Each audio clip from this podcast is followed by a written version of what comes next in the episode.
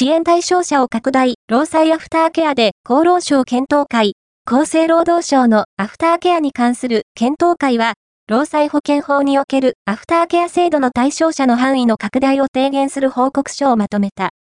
見直しの方向性として、アフターケアの対象となる外傷による末梢神経損傷の範囲を広げる。